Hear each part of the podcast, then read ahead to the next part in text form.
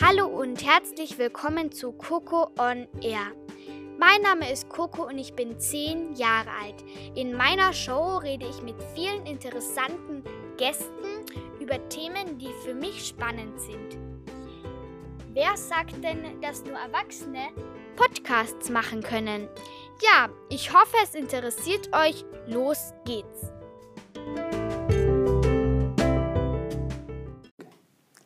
Hallo und herzlich willkommen zu einer neuen Folge von Coco on Air.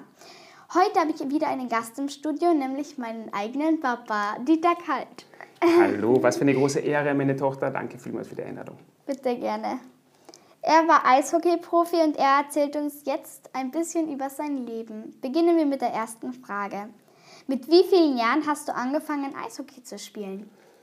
Oh, da muss ich lang zurückdenken, weil Eishockey spielen angefangen habe ich eigentlich äh, zur gleichen Zeit, als ich laufen gelernt habe.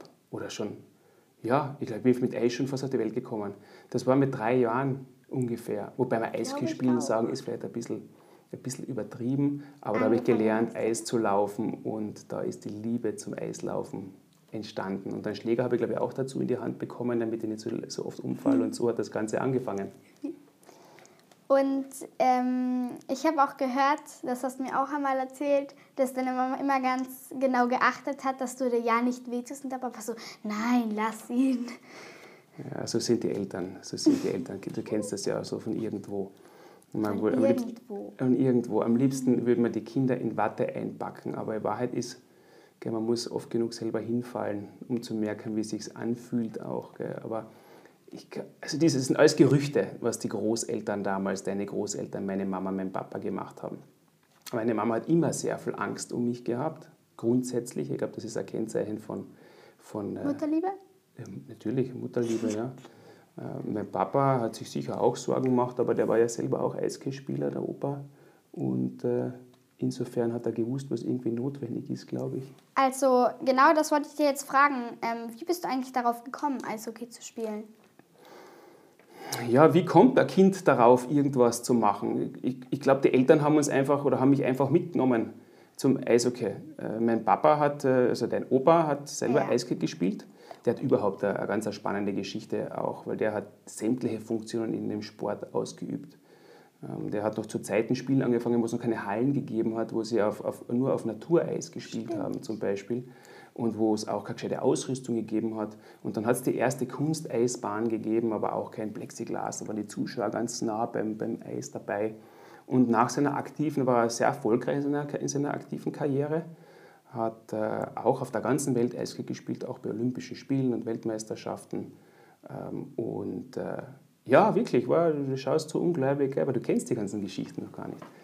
Und äh, nach seiner aktiven Karriere war er sogar Schiedsrichter und er war Trainer. Er war Meistertrainer. Er hat äh, mit seinen Mannschaften auch Meistertitel gewonnen. Und, und, deswegen bist du dazu gekommen, oder?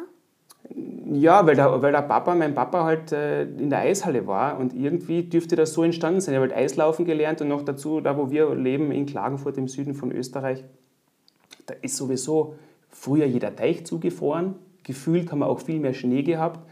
Und da war das ganz normal. Also Skifahren und Eislaufen hat einfach jedes Kind gelernt. Und das war auch bei mir so.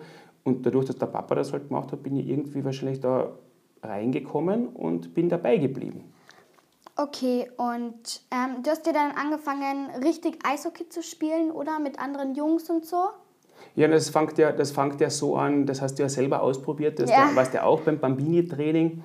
Und da fangen die Kinder halt am Anfang einmal an herumzurutschen und dann werden ein paar so leichte Übungen gemacht und halt äh, viel Spaß gemacht und so wird ein bisschen eine Leidenschaft äh, geschürt. Und irgendwann einmal, wenn man schon ein bisschen was kann, dann kommt halt auch die Scheibe ins Spiel und dann wird halt versucht, auf Tore zu spielen. Ja, und irgendwann einmal kommen dann auch die ersten Mannschaften dazu. Das waren die Miniknaben zu meiner Zeit. Heute hätte man die U8, also alles unter 8 Jahren oder U9 oder U10, wo die ersten kleinen Turniere anfangen und die ersten Meisterschaften äh, dann schon langsam beginnen. Ja, und so fängt das Ganze an. Und dann äh, lernt man halt, wie das äh, vom Trainer und von den anderen, wie man sich in Mannschaften zu verhalten hat. Und dann fängt man halt wirklich gezielt zu trainieren. Und mir hat das halt erst nicht Spaß gemacht. Und wolltest du als junger Eishockeyspieler auch manchmal nicht zum Training gehen? Also die richtige Antwort wäre jetzt sicher, na, ich wollte immer zum Training gehen. Aber ganz ehrlich, ich kann das gar nicht genau sagen. Ich kann mich gar nicht so genau erinnern. Also ich weiß nur, dass es das ist, was ich am allerliebsten gemacht habe. Äh, Sport allgemein. Ich war die ganze Zeit, ich bin ja ein bisschen ländlicher aufgewachsen. Wir waren halt die ganze Zeit nur im Freien. Wir haben Fangen gespielt, wir haben herumgerauft, wir haben Fußball gespielt, wir haben Landhockey gespielt im Sommer. Wir haben Räuber und Gendarm im Wald gespielt, wir waren Radlfahren. Ähm, aber das Eishockey, das war etwas, was mir eigentlich dann immer verfolgt hat. Und ich kann mich ganz ehrlich gar nicht einmal so viel an das Training, an das Kindertraining in der Eishalle erinnern. Da war ich schon ein bisschen älter, wo ich meine, meine Erinnerungen habe. Ähm, aber ich kann mich ganz genau erinnern, was ich als Kind vor allem zu Hause gemacht habe. Das eigentliche Training für mir war das Training zu Hause, das ich gemacht habe als, als reinem Spaß. Das war das, das, das äh, Laufen mit den Rollschuhen. Ich habe die ersten Rollschuhe gehabt. Muss dir vorstellen, mein, der, der, mein Papa, dein Opa, hat im Keller aus den 60er Jahren, 60er, 60er. 1960er Jahren, da war alles noch in schwarz-weiß. Ich kann es mir so lustig vorstellen. Ich kann es so lustig vorstellen. Du bist 2010 auf die Welt gekommen. Also 1968 sind, glaube ich, die ersten Rollschuhe, also so wie bei uns jetzt die Inline-Skates auf den Markt gekommen. Die haben noch ein bisschen anders ausgeschaut, haben ganz dünne Rollen gehabt. Und ich habe diese diese Rollschuhe im Keller beim, bei der Omi, bei meiner Omi, bei, äh, bei der Mama vom, vom Opa gefunden und habe gefragt, ob ich die ausborgen darf als, als Jungspund, als Kleiner. Und habe halt zwei Paar Socken angezogen, die waren viel zu groß. Da hat es keine Bremsen gegeben auf den Dingern. Und so habe ich Rollschuhfahren gelernt und bin viel, viel besser im Eislaufen geworden, weil ich habe nirgends abbremsen können. Und wir sind ja da, wo ich aufgewachsen bin, du weißt, wo das ist, auf ein, äh, in einer Siedlung mhm. mit, mit, mit, mit Hügel und Straßen und nur einem Plateau und links und, und rechts Wäldern. geht die Straße runter und ja genau und Gärten rundherum. Man hat nirgends abbremsen können und vor allem auch ist es viel bergab gegangen. Also wenn der Ball davon gelaufen ist oder davon geschossen worden ist, habe ich mit den Rollschuhen hinten nachfahren müssen und habe keine Bremsen gehabt. Und die einzige Möglichkeit zu bremsen war entweder so geschickt mich zu drehen, um die Energie irgendwie abzufangen, vorwärts, rückwärts drehen zum Beispiel, oder ein Hechtsprung, Hechtsprung über einen Zaun, in einen Rasen, in, eine, in, eine, in eine Stauden rein, in, in die Wiese, um abzubremsen. Es sind damals wenig Autos gefahren oder fast keine Autos gefahren. Und ganz lustig von der Zeit, das war eigentlich meine Trainingszeit. das habe ich stundenlang gemacht, jeden Tag. Schießen üben und dann halt natürlich das Spielen mit den Freunden. Die Freunde waren Landhockey spielen unterwegs mit den, mit den normalen Schuhen, mit den Laufschuhen. Und ich habe meistens diese Rollschuhe oder so angehabt.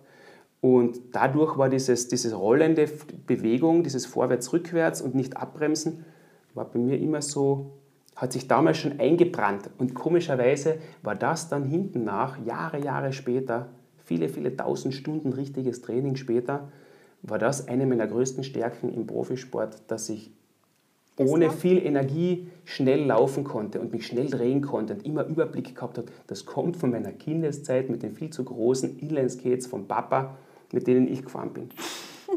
ja. Das ist so lustig. Mhm. Ähm, wie oft hast du eigentlich in der Woche Training gehabt?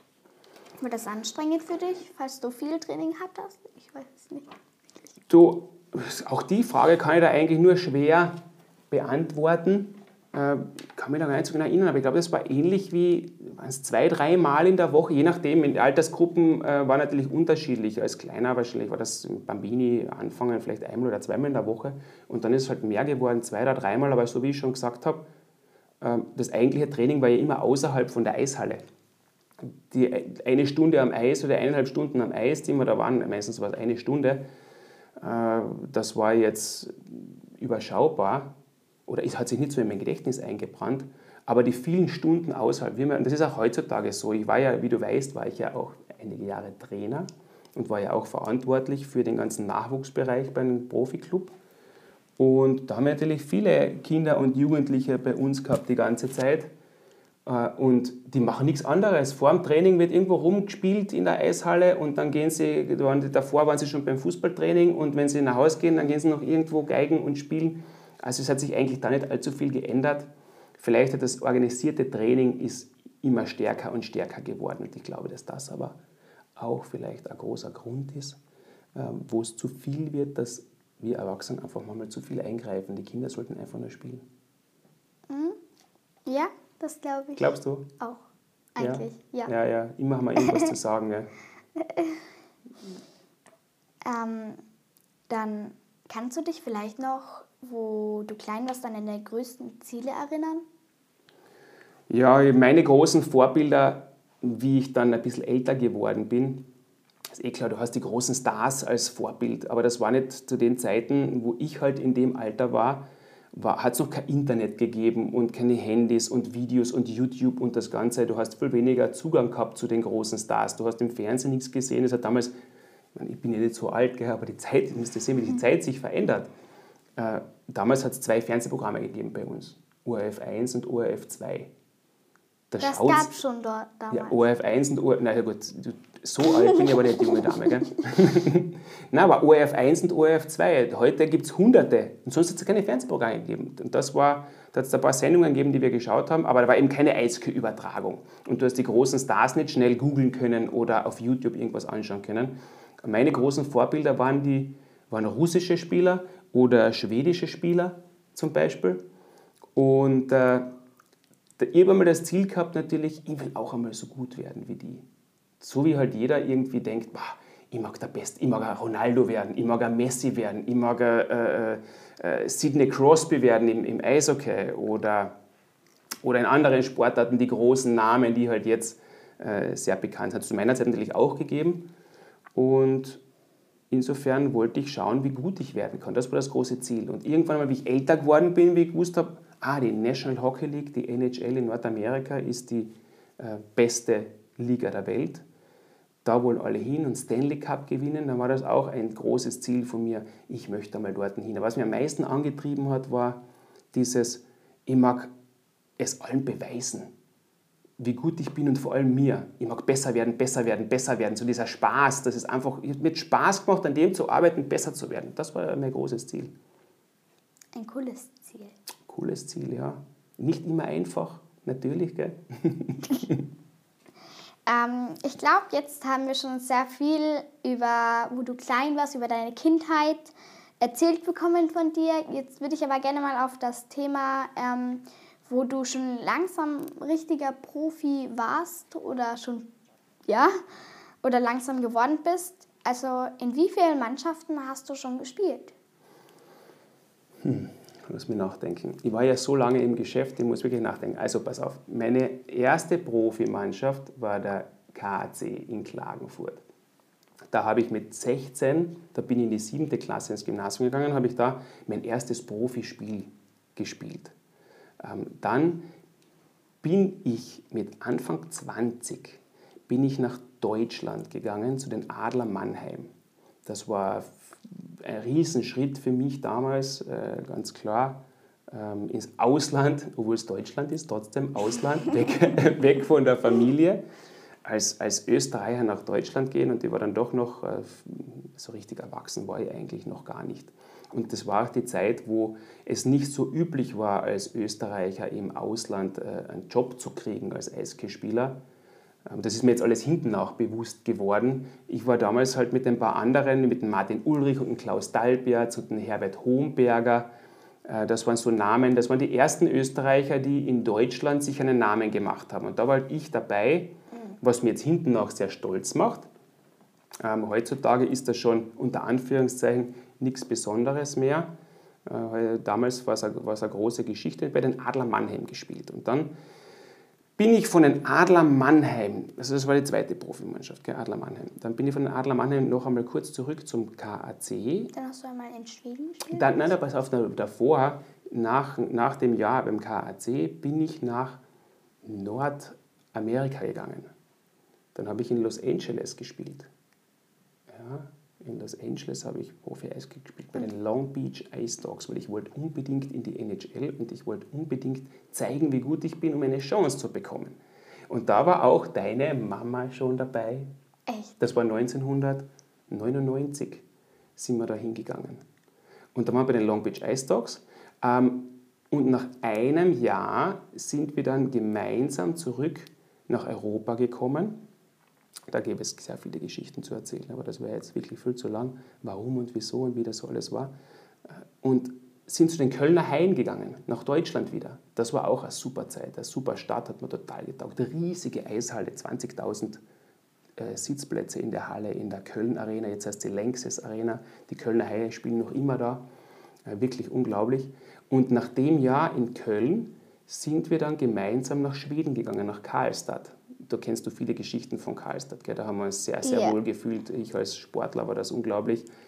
Und äh, bei Färjestad BK, das ist dann die vierte Profimannschaft gewesen, richtig? Da waren wir ein paar Jahre und 2005 sind wir zusammen zurück nach Wien zu den Vienna Capitals gegangen.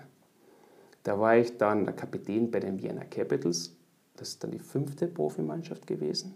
Nach einem Jahr, das war auch super, war eine ganz, ganz eine tolle Zeit. Da haben wir auch den Meistertitel gewonnen. Überhaupt davor ich auch schon ein paar Mal Glück gehabt, bei Meistermannschaften mitwirken zu können. Und dann sind wir nach Salzburg gegangen, zu den Red Bulls Salzburg. Da ist Salzburg, äh, der Dietrich Mateschitz hat viel investiert, damit er eine Mannschaft in der höchsten Liga hat. Und dann war bei Red Bull Salzburg. Das war die sechste Mannschaft. Und 2009 sind wir dann wieder zurück nach Klagenfurt, da wo alles angefangen hat.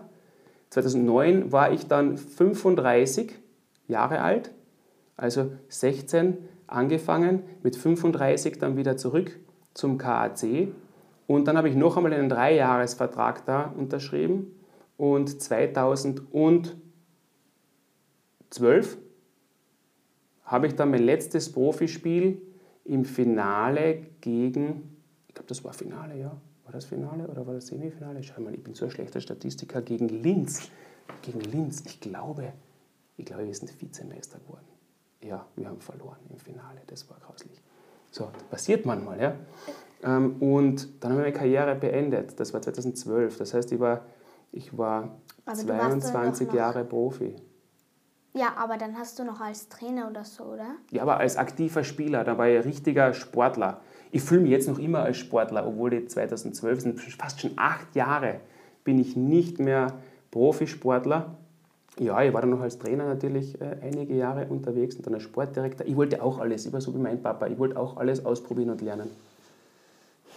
Und ähm, du hast ja eine ganz schön lange Karriere gehabt, sagen wir so. Ähm, da musst du auch schon viele Pokale gewonnen haben. Äh, wie viele Pokale hast du denn schon gewonnen? Was glaubst du? Also ich kann dir sagen, dass ich als Profisportler neunmal eine Meisterschaft gewonnen habe. Also eine nationale Meisterschaft am Ende des Jahres in Österreich, in Deutschland und in Schweden. Und äh, das ist was ganz Besonderes, wirklich, also aber erst hinten nach ist mir das richtig bewusst geworden. Ich war 22 Jahre dabei und ich habe neunmal von den 22 Jahren habe ich was gewonnen und von den und 17 Mal bin ich in einem Finale gestanden mit meiner Mannschaft. Und das ist etwas, was im, was im Mannschaftssport sehr selten ist, weil was zu gewinnen ist überall extrem schwer. Da sind so viele Faktoren, so viele Menschen, die da zusammenkommen, so viele Faktoren. Das Jahr ist ganz lang, weil so eine Eissaison dauert ja von ja, elf Monate inzwischen mit der ganzen Vorbereitung und bis dann alles wieder vorbei ist, auch mit den Nationalmannschaften und den Weltmeisterschaften am Ende des Jahres, im April und im Mai zum Beispiel, hast du nur ganz kurz Pause, um dich zu erholen und um wieder eigentliche Trainingsaufbau zu machen. Also eigentlich eine Ganzjahresgeschichte, wirklich. Und keinen einzigen von diesen Pokalen durfte ich mit nach Hause nehmen, außer Schade. du kriegst, manchmal kriegt man auch Pokale für persönliche Leistungen. Wenn du zum Hast Beispiel. Du ja, ich habe auch, bin auch zum, zum Spieler des Jahres gewählt worden. Zum Beispiel habe ich einen großen Pokal bekommen und habe eine große Auszeichnung gekriegt, weil ich äh, ins österreichische Jahrhundertteam gewählt worden bin mit fünf anderen ähm, Spielern. Das war eine ganz besondere Auszeichnung. Und als Kind habe ich viele Pokale. Als Topscorer da, der Topscorer da. Da kriegt man halt so äh, Pokale, die dann irgendwo verstauben und rumstehen. Um das geht es überhaupt nicht. Aber die Mannschaftspokale, die Meisterschaftspokale, die werden meistens dann bei einem Club irgendwo ausgestellt oder sind so Wanderpokale. Ein Jahr kriegt es die Mannschaft, die gewinnt, der KC zum Beispiel in Österreich, und das nächste Mal gewinnt Red Bull oder die Vienna Capitals oder der VSV.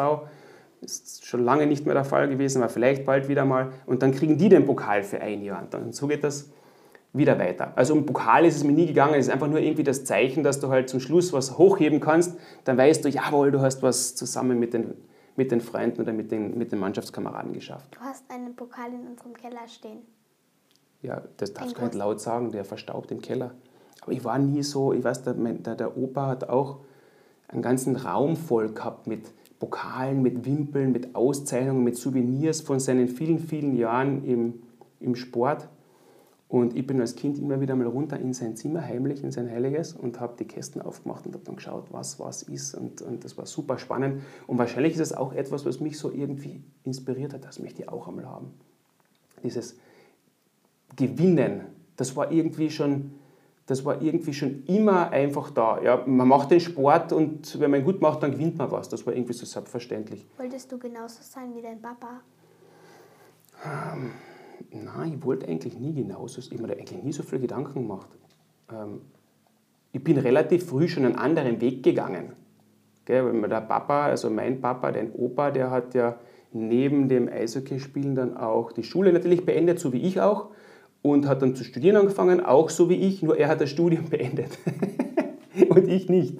Ich habe alles auf diese Karte gesetzt. Ne, das war einfach eine Entscheidung. Es war auch bei meinem, beim Opa halt damals eine andere Zeit.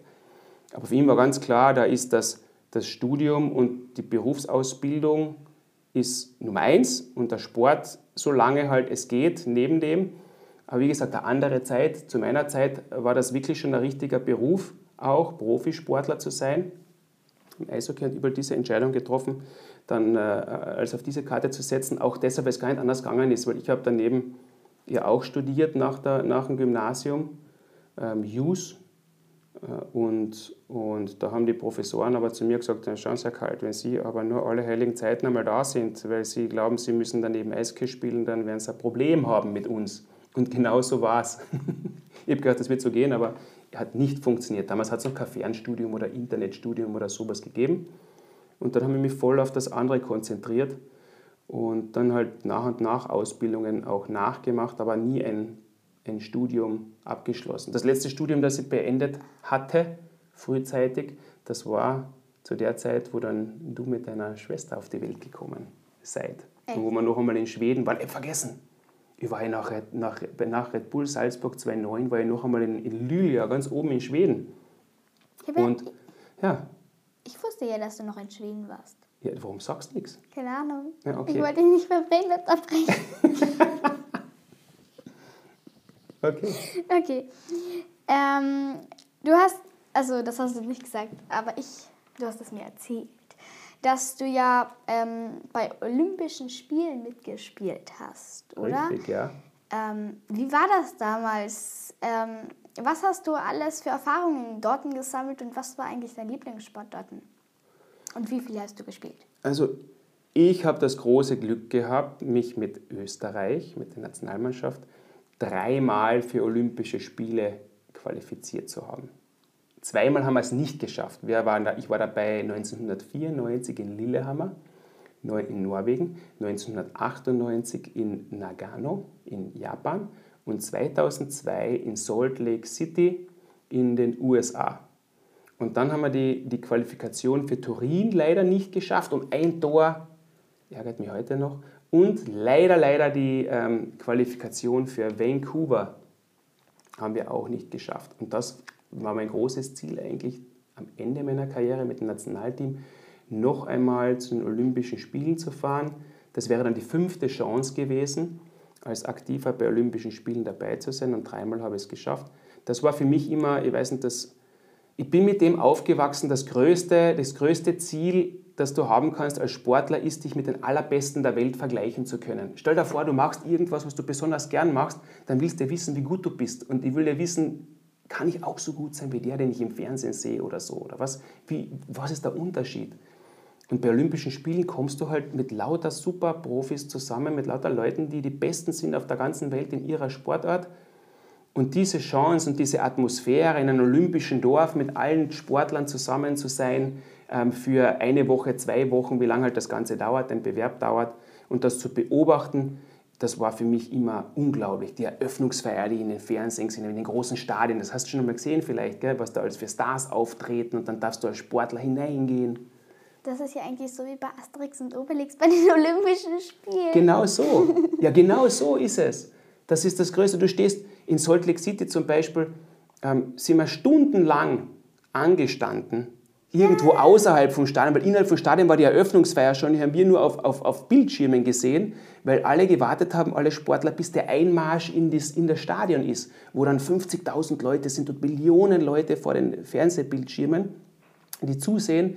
Und dann kommt die österreichische Delegation, die Mannschaft, alle in der gleichen, die, alle, alle Sportler von Österreich, die da sind, nicht nur die Eishockeyspieler, sondern alle Sportler, gehen dann gleichzeitig hinein und haben Fahnen in der Hand und sind alle gleich angezogen. Das sind die Einkleidung, wie ich manchmal habe, weißt du, die, so wie du hast eine, eine Mütze von mir gestern aufgehabt, von, mit den olympischen, österreichischen Olympiamannschaft. Ah, ja, ja, ja, das war noch von 2002, 18 Jahre alt, musst du das einmal vorstellen. Das hast du gestern aufgehabt.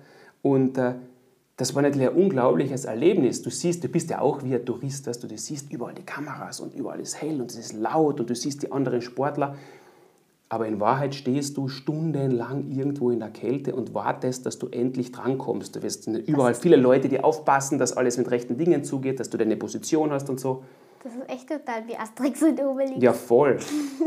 Und dann stehst du so lang herum, dass du die Beine so wehtun und der Rücken, dass du keine Chance hast, am nächsten Tag eine gute sportliche Leistung zu bringen. Der Obelix würde sich wahrscheinlich auf den Boden legen oder hinsetzen. Wahrscheinlich. Wahrscheinlich. Aber das, war so, das sind so diese, diese Olympischen Spiele, das war für mich immer das, das Allergrößte und die allergrößte Motivation, ich will auch zu Olympischen Spielen. Weil das ist so die größte Auszeichnung. Da, da, zählst du zu einem Kreis von ganz, ganz wenigen Menschen auf der Welt, die es geschafft haben, als aktive Sportler dabei zu sein. Und da bin ich natürlich auch sehr stolz drauf. Ähm, also war dein größter Erfolg, ähm, bei den Olympischen Spielen dabei zu sein? Ich habe das Glück gehabt, sehr viel Erfolg gehabt zu haben. Auch viele Niederlagen, aber auch sehr viel Erfolg in meiner Karriere. Aber nicht nur persönlichen Erfolg, sondern halt mit meinen Mannschaften. Für mich persönlich war das ein riesiges Ziel für Österreich, bei Olympischen Spielen antreten zu dürfen. Als Sportler, mein Land vertreten zu dürfen. Nicht als Dieter Kalt, sondern einfach als Teil der rot-weiß-roten Abordnung. Das, das war für mich ein Riesenziel. Mit den Mannschaften waren die Titel, die wir zusammen gewonnen haben, waren einfach unglaublich. Und da kann ich gar nicht sagen, welcher der schönere war oder der, ich habe andere Rollen teilweise gehabt, die war unterschiedlich alt, habe auch äh, größere und kleinere Rollen gehabt in diesen Meistermannschaften. Aber einfach nur, kannst du dir das vorstellen, du arbeitest so viele Jahre auf etwas hin und dann mit einer Mannschaft mit, mit 25, 30 Leuten, äh, so mit den Trainern und den, oder 35 Leuten, dem ganzen Umfeld noch, die dir mithelfen, arbeitest du eigentlich elf Monate, damit du zum Schluss eine Chance hast, irgendwas zu gewinnen. Das ist jeden Tag trainieren und viele Niederlagen und viele Konflikte und gute Sachen und schlechte Sachen. Und es hängt von so vielen Kleinigkeiten ab. Und wenn du am Ende etwas zusammen gewinnen kannst, dann ist das einfach unglaublich schön. Okay, ähm, dann mal genau das Gegenteil. Ähm, was war eigentlich deine größte Niederlage? Also, Eishockey. Ja, die größten Niederlagen waren die, wo ich halt verloren habe. Also das, das klingt irgendwie logisch, gell? aber am schmerzhaftesten, ganz ehrlich, war es für mich glaube ich, ja, top ganz, ganz oben dabei. Wir sind bei der ersten Weltmeisterschaft, die in, wo ich dabei war, die in Österreich stattgefunden hat, eine A-Weltmeisterschaft, ich glaube, das war 1995, haben wir in Wien gespielt und in Innsbruck und haben eigentlich gut gespielt. Aber das war dann, es ist halt ganz nicht blöd genug. gelaufen in den Gruppen. Ja, nicht gut genug, richtig ja, manchmal ist es, muss zum richtigen Zeitpunkt muss die richtige Leistung bringen. Ja. Und wir waren halt nicht die Superstars bzw. die großen Favoriten und dann kann es schneller mal in eine andere Richtung gehen, vor allem wenn innerhalb von einer Woche, zehn Tage so viel äh, geschehen muss. Dann, wenn irgendwas nicht passt, dann bist du gleich einmal weg vom Fenster und da sind wir abgestiegen. Und das in Österreich vom eigenen Publikum waren wir unter den letzten zwei Mannschaften des Turniers und sind praktisch in die nächste Leistungsstufe abgestiegen, in die B-Gruppe. Und das war für mich persönlich eine ganz, ganz schwierig zu verdauernde Niederlage gewesen. Aber insgesamt muss ich sagen, weißt, wenn ich zurückdenke, ich, ich weiß es jetzt noch, wie es sich angefühlt hat, wie ich in der Kabine gesessen bin. Mit den anderen ganz enttäuscht und so, ich war, war komplett erledigt. An diese Emotion kann ich mich jetzt noch erinnern und ich habe so viel gelernt aus dem. So was passiert mir sicher nie mehr. Jetzt weiß ich, wie ich mich wie ich mich vorbereiten muss. Das war mit Österreich eine ganz schwierige Niederlage und, und sonst für mich persönlich, ja, es waren einige Enttäuschungen natürlich auch am Weg dabei. Teilweise auch Enttäuschungen, wo du von Leuten enttäuscht bist, wo du halt nicht gut behandelt worden bist oder von dir selber enttäuscht, dass du einfach nicht das gemacht hast, was du eigentlich machen könntest, dass du nicht dein Potenzial ausgeschöpft hast oder einfach irgendwie leichtfertig irgendwas gemacht hast. Also da waren schon ein paar, ein paar schwierige Dinge dabei. Also du hast mir jetzt mal gesagt, wenn ich, weil ich jetzt ins Gymnasium gekommen bin, muss sagen, ähm, äh, wenn ich eine Mitarbeitsüberprüfung vielleicht nicht so gut gemacht habe, ähm, hast du mir immer gesagt, ich soll, ähm, ich soll nachdenken, was ich falsch gemacht habe und ähm, ob ich glaube, dass ich noch viel besser sein kann, wenn ich es will oder wenn ich lerne, oder? So hast du es immer gesagt. Ja, genau. Das ist eigentlich für mich die wichtigste Frage ist eigentlich, hast du dich, hast du dich bemüht? Äh, nicht jeder kann in jedem immer gleich gut sein. Man hat nicht immer nur gute Tage, aber es ist eine Einstellungssache, ob du versuchst, so gut wie möglich zu sein, auch bei Dingen, die man nicht gern macht, oder ob man sagt, ist ja egal, äh, Pff, interessiert mich so wie das viele machen. Und und ich finde es schade, wenn sich jemand unter seinem Wert verkauft. Weißt du, was ich damit meine? Ja, das hast du immer gesagt. Und verkauf dich nicht unter deinem Wert oder so. Ja, genau. Weil wenn du gut sein kannst in etwas, ja, warum denn nicht gut sein? Ich sage nur eins, gewinnen macht immer mehr Spaß als verlieren. Auch wenn man aus Niederlagen sehr viel lernt, aber trotzdem macht es mehr Spaß. Und Selbstvertrauen kriegt man natürlich auch, indem man Dinge probiert und langsam besser wird und weiter übt und immer besser wird und dann macht es mehr Spaß und da kriegt man auch mehr Selbstvertrauen. Also das ist das, was ich gemeint habe mit diesen Geschichten, wenn du zum Beispiel aus der Schule äh, nach Hause kommst und mir sagst du, Papa, ich habe einen Zweier, einen Einser oder einen Dreier, dann ist eigentlich nicht, was ist denn das für eine Note oder so, das ist, interessiert mich eigentlich gar nicht so, sondern ich sehe, ob du Wert darauf gelegt hast im Vorfeld, dass du vorbereitet bist zum Beispiel. Weil du brauchst nicht wundern, wenn du nicht vorbereitet bist, was willst du für eine Leistung bringen? Das ist eine reine Glückssache, wenn du eine gute Note bringst. Aber wenn du dich vorbereitest und gut bist, dann weißt du warum. Und wenn du dich vorbereitest oder wenig vorbereitest und schlecht bist, dann weißt du auch warum. Ist die Frage, okay, was ist da wichtig? Was ist dir wert? Und das, du musst deine Sachen ja selber machen. Da kann ich nur, kann ich nur aus meinen Erfahrungen erzählen und das habe ich eigentlich damit diesen Sachen gemeint. Ähm, du hast ja vorher gesagt, du hast ja auch Freunde gehabt, die Eishockey gespielt haben. Ja. Ähm, hast, hattest du, haben viele Freunde von dir ähm, auch Eishockey gespielt oder nicht? Also als Profi? Ja, natürlich, äh, klar, mein Freundeskreis, wenn du viel in einer Sportart bist, dann hast du natürlich viele Freunde oder dein Freundeskreis äh, besteht vorwiegend aus Leuten, die halt auch, aus Kindern, die halt auch diese Sportart machen und du verbringst viel Zeit miteinander. Und das war natürlich bei mir auch so. Ich habe hunderte Leute in meiner Karriere ähm, als Eishockeyspieler, als Kind und dann als Profi kennengelernt. Und einige davon sind ganz dicke Freunde von mir geworden, manche eher weniger.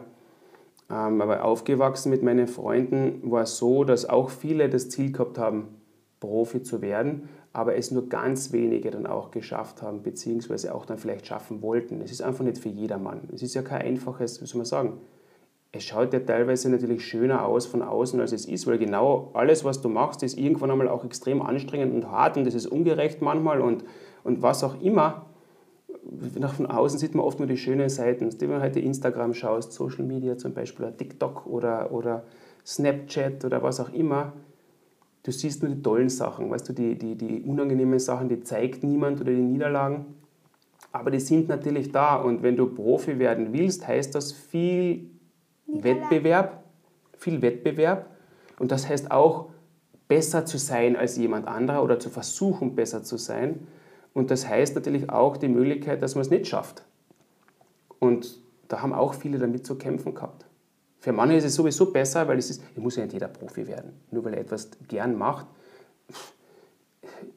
gratuliere, wenn du was findest, was du gern machst, oder ob du das zu deinem Beruf machen willst oder kannst, das steht auf einem ganz anderen Blatt. Ähm, und das ist leider jetzt schon meine letzte Frage an dich, Papa. Du hast keine Frage mehr an mich, Sapperlot. naja, es waren schon Zu dem Thema. sehr, sehr viele. Ja. Ähm, du hast ja ein Buch herausgebracht. Ähm, wie bist du dann darauf gekommen und wie heißt das denn?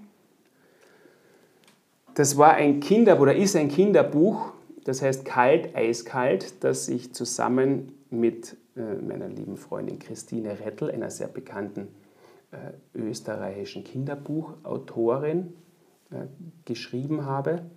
Äh, muss ich sagen, das war zu meiner Zeit, wo ich in Schweden gespielt habe noch. Also 2001, 2002, 2003, zu dieser Zeit ist das Buch entstanden. Und wie ich schon gesagt habe, ein Kinderbuch, Kalt Eiskalt, erzählt die Geschichte, erzählt Geschichten von mir als Jugendlicher ähm, im Trainingslager und bei Spielen und was in der Mannschaft so passiert ist und äh, gleichzeitig erzähle ich aber so, wie ich zu der Zeit in Schweden gespielt habe, als Profi schon und blicke noch einmal zurück in meine Jugend, wie alles angefangen hat. Das war eine super liebe Idee von der Christine Rettel, die gesagt hat, du, du erzählst immer so spannende Geschichten, ich würde gerne ein Kinderbuch aus dem machen. Hättest du Lust, machen wir zusammen ein Buch? Und ich habe gesagt, ich bin ja kein Autor, ich kann ja nicht richtig, äh, ich bin kein guter Schreiber. Also, nein, nein, nein, was, wir machen das zusammen.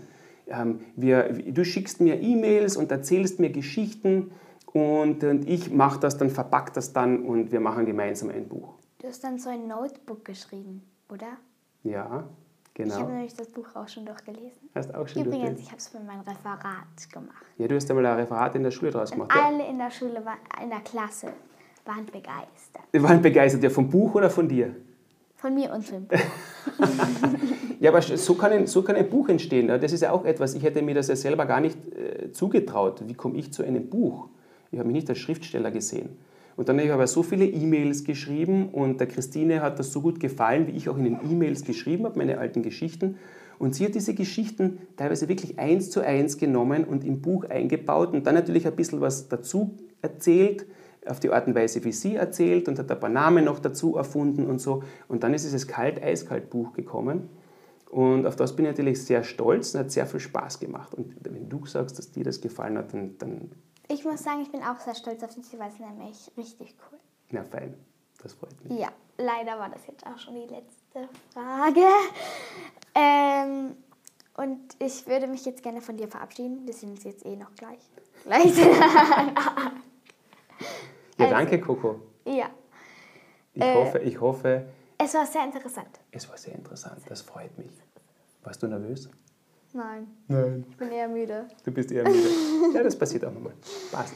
Ja, und auch jetzt verabschiede ich mich von Coco on Air. Bis zum nächsten Mal. Tschüss.